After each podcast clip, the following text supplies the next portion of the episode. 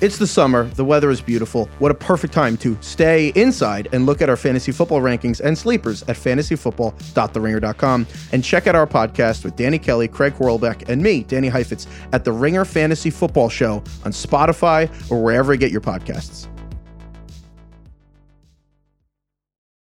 This episode of The Town is brought to you by FX's Feud, Capote versus the Swans.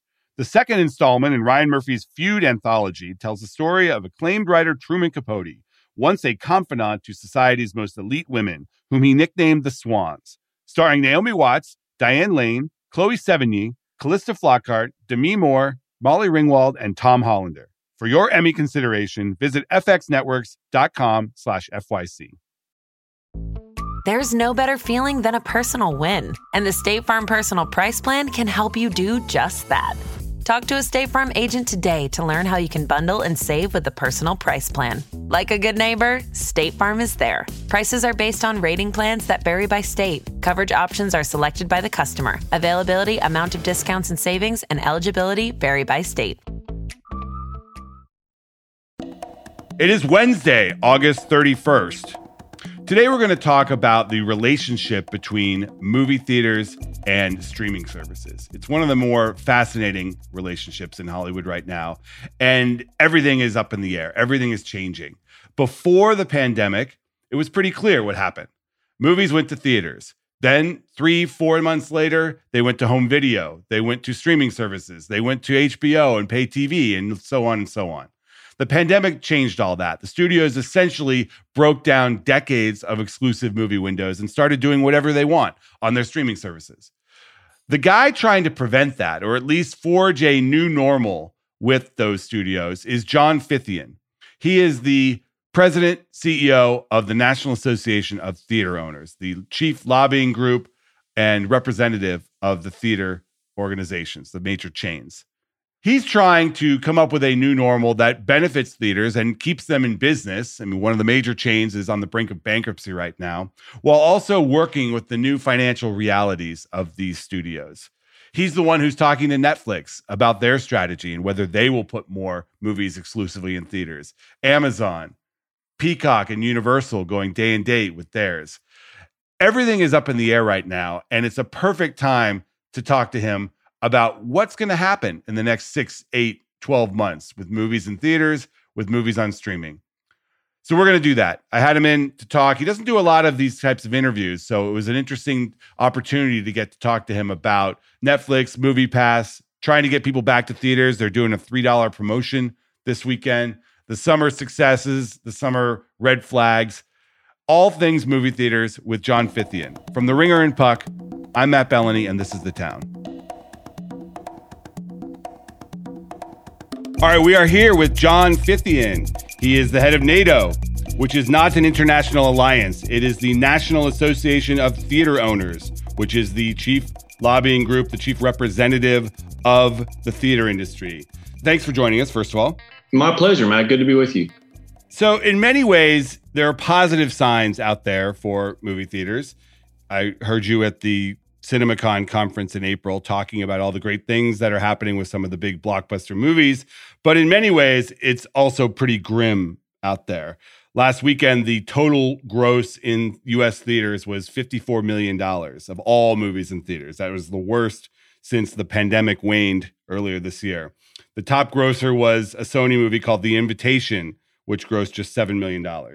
We've got what people are calling a movie desert for the next couple months where there are no movies that are expected to generate more than 20 25 million dollars in their opening weekend. That's pretty bleak. So what is from your perspective what are you seeing? And and what is the main problem here that we're dealing with? So I, I don't see a main problem here. I see cyclicality of movie supply right? And i think it's important to look at the entire year because box office grew kind of steadily through the first seven months of the year, uh, up to a July, which was very close to the July of 2019. We grossed 1.04 billion in July of 2022 versus 1.06 in July. That was with Minions. That was Jurassic World and the Top Gun spillover.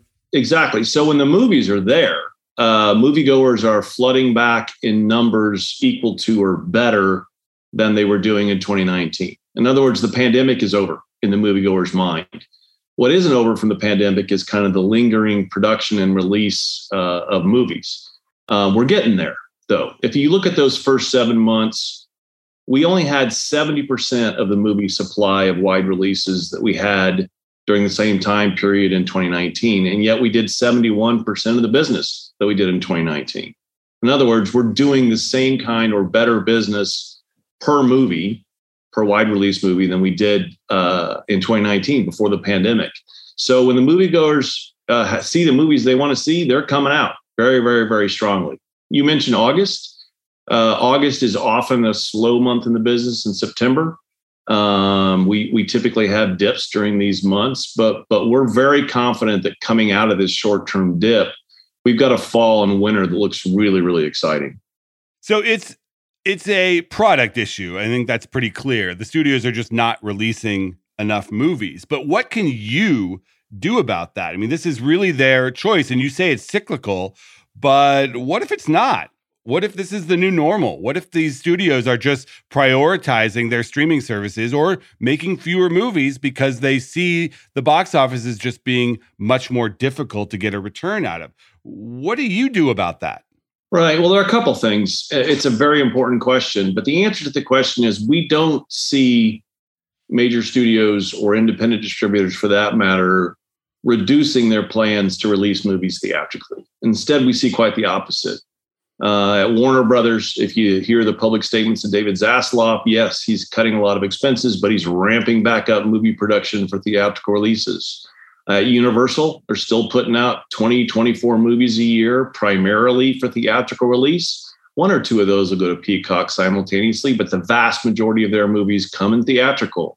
Disney's got a gigantic slate, uh, and they are they're coming theatrical with their movies too you can go on and on and on down the line of the distributors. They have uh, returned, if you will, to the business model of making money in theaters first before their movies uh, go to streaming services. And that's different than the pandemic when there was no choice about how movies were released.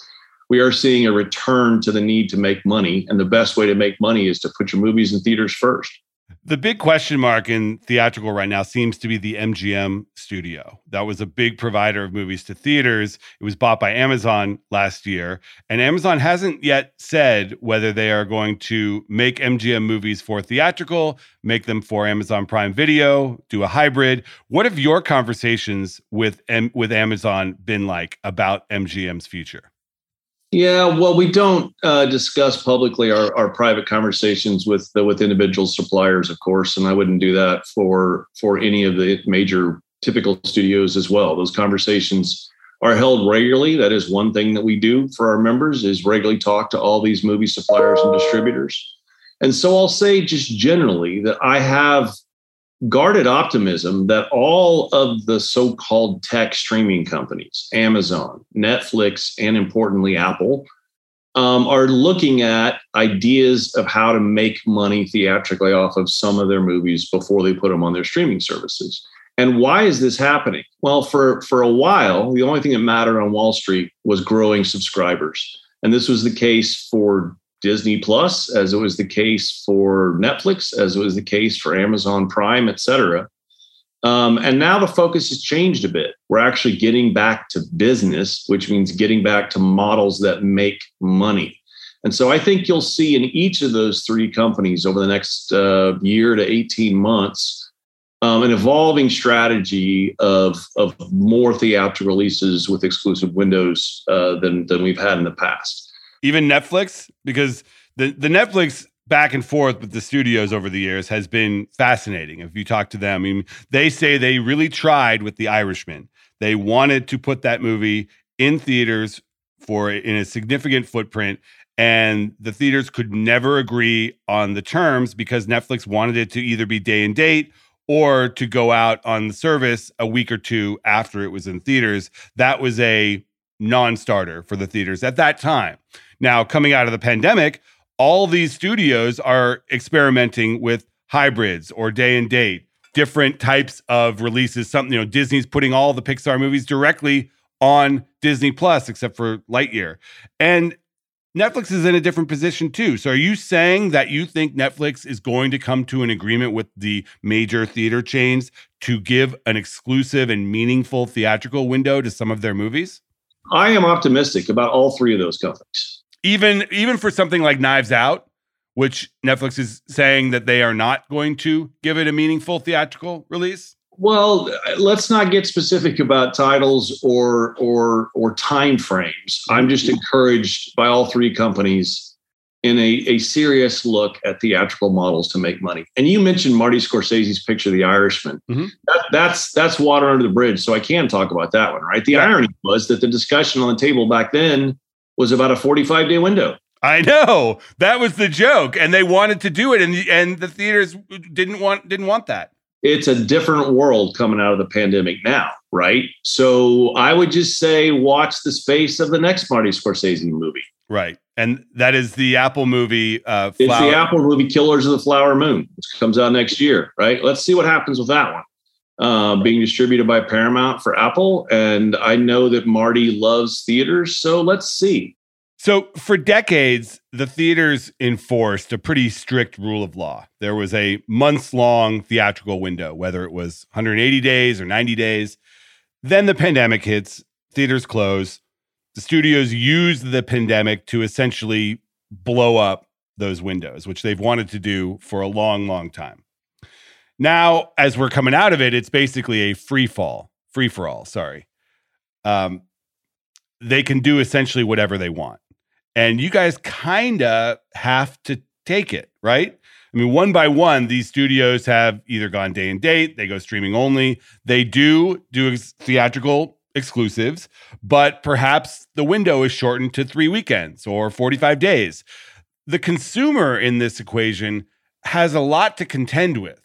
It used to be easy to know what the windows were. But do you think that the studios going back and forth and enforcing different windows do you think that's con- confusing to moviegoers in a way that hurts the business? Well, first, um, moviegoers, we've surveyed them, really don't know much about how long the windows are, right? They only know if a movie has been released in theaters first exclusively versus going straight to a streaming service. Beyond that, they don't have a feel for how long the window is. And and I don't agree with your assessment about the pre-pandemic, pandemic, and post-pandemic periods entirely. I will okay. agree pre-pandemic, the two sides weren't in sophisticated enough analysis of what flexible windows could look like, right? There was kind of a mentality of one size fits all, and that's mm-hmm. not good for anybody's business. Similarly, the pandemic models also weren't good for anybody's business, but they were necessary because it was a pandemic. We were shut down for a whole lot of time. We came back up piece by piece. Uh, the idea of releasing a blockbuster movie with a big window wasn't possible uh, for most of the pandemic. And so those models during the pandemic were purely about getting movies into the consumers either through theaters or streaming any way that they could in order to survive a pandemic. But there was a lot of data collected and a lot of learnings. And what happened is the, the distributors who put movies in simultaneous release during the pandemic realized it doesn't work. It doesn't work financially because they were cannibalizing theatrical sales with their streaming release. And they were also exacerbating piracy.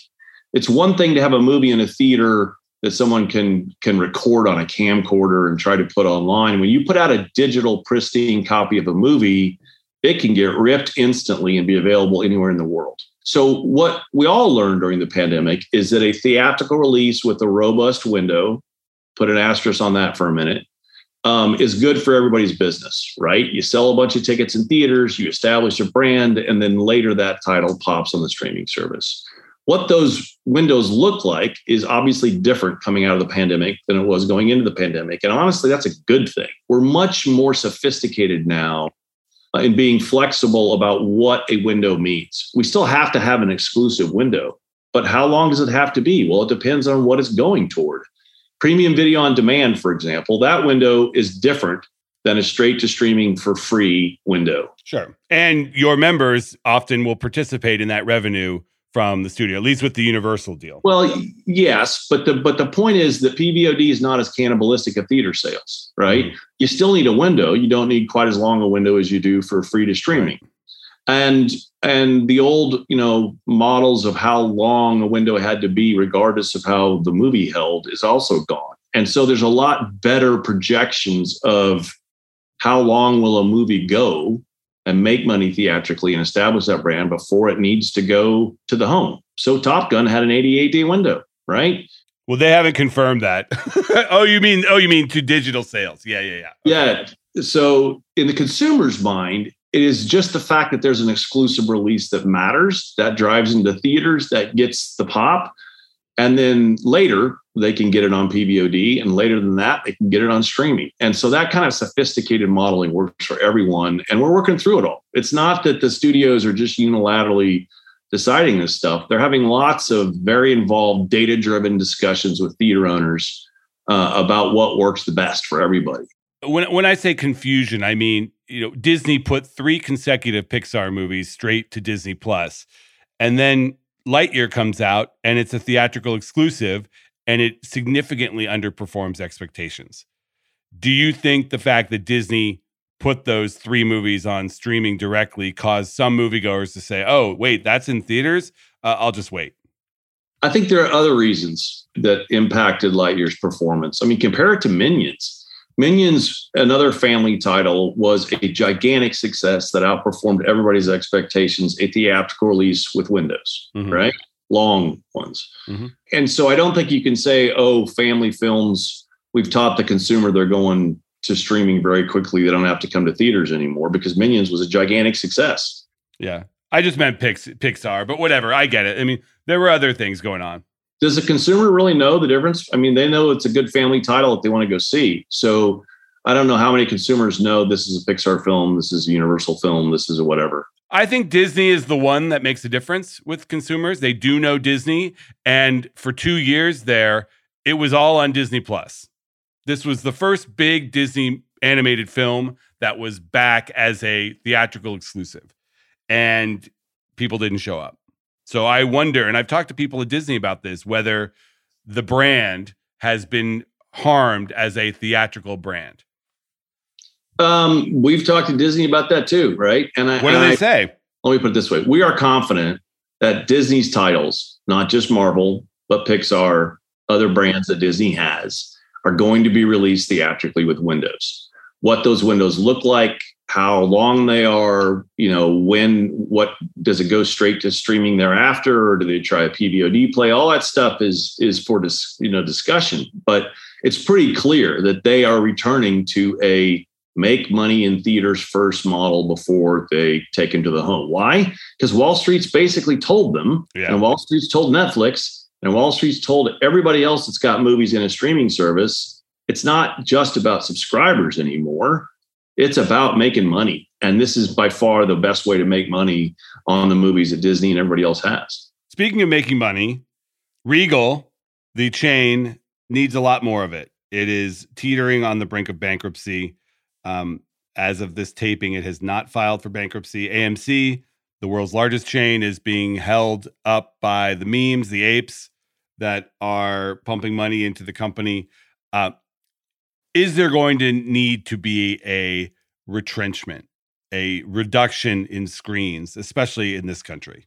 Um, again, without commenting on individual companies, I'll tell you mm-hmm. some industry trends. When the pandemic really got bad, people thought first of all, movie theaters would die entirely and that we'd never return to this form. Um, and secondly, well, if they didn't die entirely, over half of them would. Okay. We entered the pandemic with about 41,000 screens in the US and Canada. And right now we got about 40,000, which means that we shuttered about a thousand net screens. I mean, we're shuttering more than that, but we're also opening new theaters, et cetera, et cetera. And so the the the great death of the movie theater industry uh, once again did not come to fruition. And we've heard this so many times. I mean, the onset of television, the onset of VHS, the onset of DVDs, and the onset of streaming. Every single time that happened, people said, "Well, that's it for the movie theater industry. I guess they're not coming back." Well, but the, but one of the big players is literally going bankrupt. So something's got to happen. Uh, well, I, I don't want to get into the details of bankruptcy law, Mhm. but there is something called a reorganization. That's true. But, but one of the things they can do in the reorg is get out of a lot of those leases.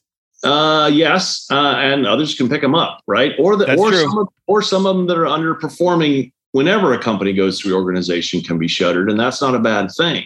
Yeah.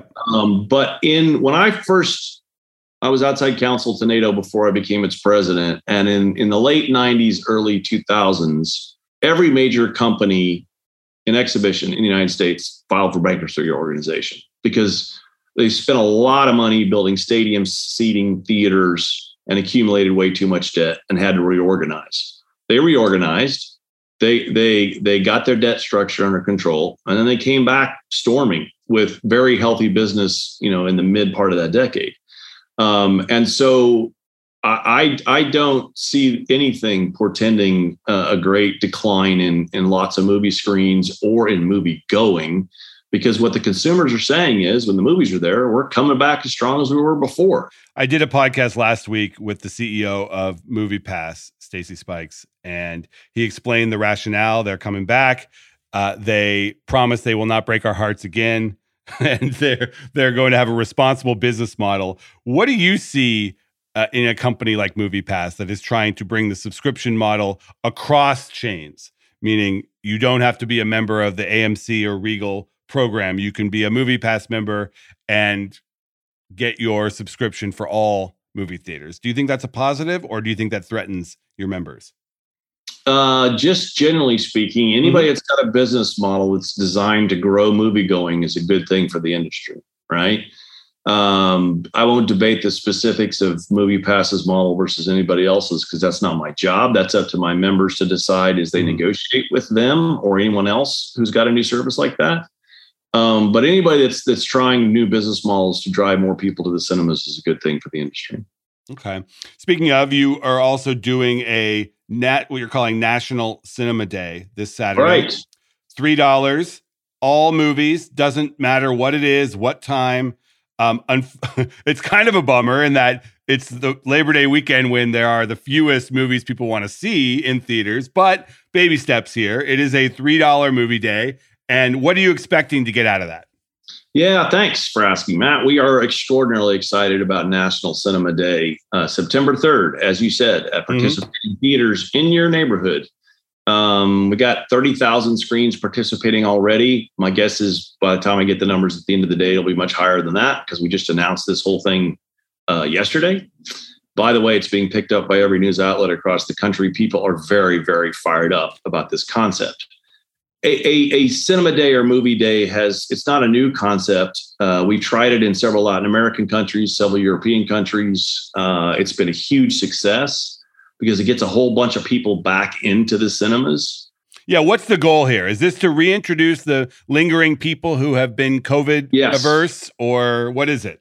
the, the goal is to do two things right is to thank the moviegoers for an incredible summer like i talked about july was as hot as can be by giving them a nice special day to come back at a, at a, at a fun price. Um, but it's also about getting moviegoers back into the cinemas who haven't been back in a while. And then what you do once you get them there is we're going to show a very special sizzle reel of the upcoming product in the fall and the winter because we think there's a lot there. And we think if people see that sizzle reel, which you can only see in cinemas on September the 3rd, um, that they'll get juiced about coming back to the movies uh, throughout the rest of the year. Is it hosted by Nicole Kidman? Uh, no, it's not hosted by Nicole Kidman, but uh, but uh, you know the the studios have given us a whole bunch of great clips, Uh-huh. um, and it's going to be very fun.